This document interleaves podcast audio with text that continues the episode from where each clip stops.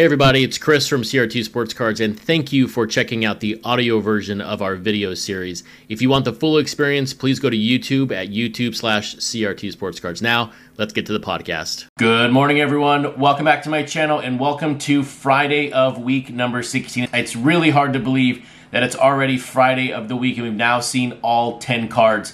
This is not a food show. It was yesterday, but today we did have Mr. Cartoon on Rickey Henderson and King Saladeen with Roberto Clemente. Two great cards that represent the artist very, very well. At the same time, if you're new around here or a new fan around Project 2020 or trying to figure out what Project 2020 is all about, please hit that subscribe button and hit that bell for notifications so every time I post a video, you are notified so you can become more informed around Project 2020.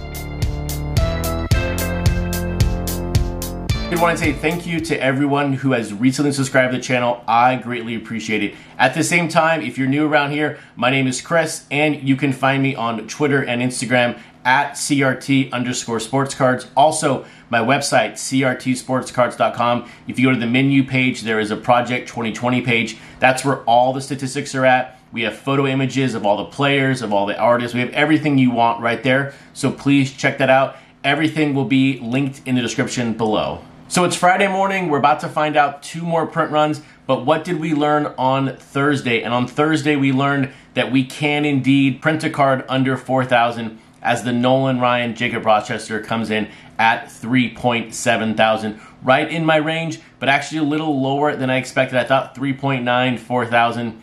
I thought getting under 4,000 was a little more difficult than this, but that, that card was closer to 3.5 than 4. Then on the Griffey itself, I was very surprised that that card just squeaked over the 6,000 mark. And if you bought a copy, and if you were one of the 22 people who got that card over 6,000, thank you so much because that card fit into my range from 6 to 7.5. But that was really a, a wide range here. I thought that card was closer to 7,000 based on the Old Man Allen results, but it came in at 6,021. The Griffey results are also why I'm now lowering my Ichiro range from 5 to 6.5 to 4.5k to 6,000 and nothing more than 6.1. I just don't think there's enough juice right now in the Ichiro with Grotesk, as Grotesk is the lowest printed artist to get him over 6.5, especially with the Griffey. To me on this Ichiro, I'm looking right now middle 5 range, 5.5 maybe even lower. We'll find out, but I don't think this card gets anywhere near the Griffey at the end of the day. Now, when you look at the George Brett from Natural, I'm sticking with my range 3.75 to 4.75. I think it's just going to top the Jacob Rochester, Nolan Ryan. I don't know if this card gets under 4. If we are going to see it under 4, it's going to be 3.9, 3.95, but I'm still thinking right around that 4K range for this card. But that begs the question, something we're going to talk about here in a little bit. Do these lower print runs mean the cards are more valuable? Is 3.5 right now in July the same as 3.5 from May? Where do these cards align from a value perspective when you look at the future? Before we do that though, let's dive into King Saladeen with this Roberto Clemente. This is my second favorite card of the day. I really like the Mr. Cartoon Rickey Henderson more than this card. And King Saladeen, for me personally, is not an artist that I have connected with from a visual perspective. I'm not the biggest fan of his cards. I know others are out there who really like this work, but it's just like Grotesk. I really like Grotesk and others do not like Grotesk. This is the beauty of the set. But let's take a look at his progression so far and where we are so far with Roberto Clemente. So King Saladeen, this is his eighth card at the moment. His first one was Ken Griffey Jr.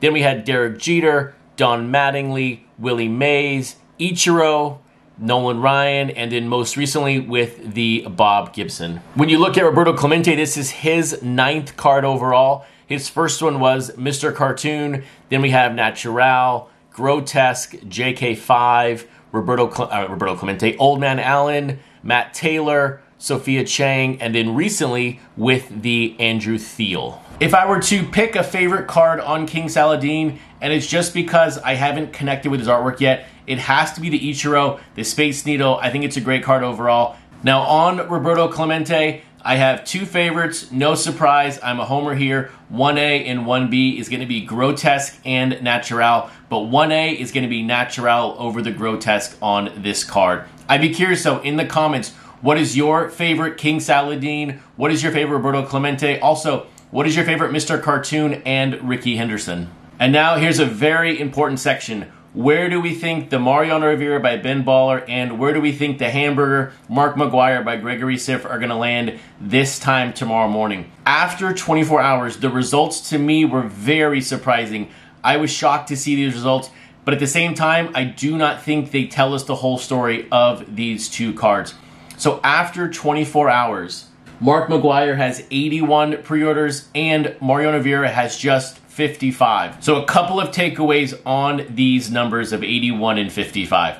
Mark McGwire's 81 pre-orders as of 24 hours are the largest this week. So before anybody starts hating on this card even even more, the fans are speaking. This right now is the top card of the week when it comes to 24-hour pre-orders. This is why Gregory Siff did it. This is why artists are rewarded for taking risks. Look at this card. Look at the performance. 81 pre-orders. It's the top of the chain right now after 24 hours. But does that mean it's going to outsell the Mariano Rivera? I right now do not believe, even with a pre-order lead of 26 copies, that it's going to beat the Mariano Rivera. We know one thing with Ben Baller's numbers. The numbers never correlate the right way, the same way the other cards do, because the people buying this card are very different and they're from outside of the hobby, which is what we need in Project 2020. So right now, on Mark McGwire, from a print run perspective, I'm looking at six to seven point five thousand on this card. It's easily to top the Griffey. It's going to be the second highest printed card of the week. I don't think the Clemente or the Rickey Henderson today gets to that level. So right now for me, six to 7.5. And then on the Mario Rivera, I'm using again our data from Ben Baller's previous releases to make this print run projection. The one thing that Ben Baller's cards have always had are super, super low eBay penetration rates. And for any new listener of the show or new watcher, eBay penetration is strictly taking the pre-orders divided by the overall print run and figuring out that number. Typically speaking, we're seeing right now 2%. Before it was 4%, but right now it's right around 1.5 to 2% over the past couple of weeks. But Ben Baller's cards have always been like 1.2 or lower. His last card with the Derek Jeter 0.55%. His Cal Ripken came in at 0.81, and then his Dwight Gooden was 1.24. So we have the Ben Baller math, and then we have the Project 2020 math. So I'm pulling from the Ben Baller math category here, and the range for this card, and I'm looking at it from a 1% eBay penetration to a 0.89. There is no chain, there is no autograph, there's just an iced out grill and a very subdued Mariano Rivera, but it's a great card overall. So for Mariano, 8,000 to 9.5 thousand. If that card sells 8,000 copies, it's just over 1% eBay penetration. And if it sells 9,500, it's going to be 0.89, which is just a touch over that Cal Ripken. So we'll see where the card lands. But right now, after 24 hours, I like 8 to 9.5 thousand. And I'm sure as of right now, that card is going to sell 10,000 copies and I'm going to miss.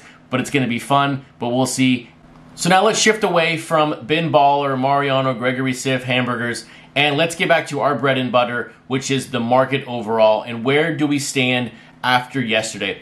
Again, yesterday in the market, a real muted day. Nothing really too high, nothing really too low. All of those charts will be on the website for you to reference here in a little bit. But I think the, the big question we have right now is when a card prints at 3,700 right now, like Nolan Ryan did, does that make the card more valuable in relationship to cards around maybe the 30s or 40s when they were printing at that number. So I think in the immediate right now, the next few weeks, just because the Nolan Ryan did not sell 4,000 copies does not mean it's going to jump to a, a, Nolan Ryan F dot, which is $42, which is card 52, which is right in that similar range. You know, Griffey, the Taylor one, number 53, is 42 bucks. I don't think that this card is going to get to 40 bucks altogether. And there's for one simple reason. Right now, that card sold 3700 because the interest was not there. The reason why the cards, the first player card, second player cards, are worth more than MSRP and some are worth over a $1,000 is because a lot of people missed out on those cards and have gone back in and wanted to obtain those cards for their collection. The only way this Ryan card, in my opinion right now, or any subsequent card after this, gets up to 50, 60, 100 bucks is if we have a new fresh batch of customers or people coming into the Project 2020 economy. So if you know anyone who has not been around or, or wants to learn more about this, I would recommend you get them into the Project 2020 economy. At the same time, if baseball season comes back and MLB promotes this, there could be a huge influx of new buyers. But until that happens right now, I don't see how these cards, even if they print at 2,500, even if a card is the worst thing possible, like Ben Baller releases his Mariano Rivera sketch card from Twitter the other day, and that sells 2,500 copies. I don't think that makes that card any more valuable or even comparable to a card that is from the early stages. Two different economies. You're dealing with people who were not involved with the project at the beginning, like myself,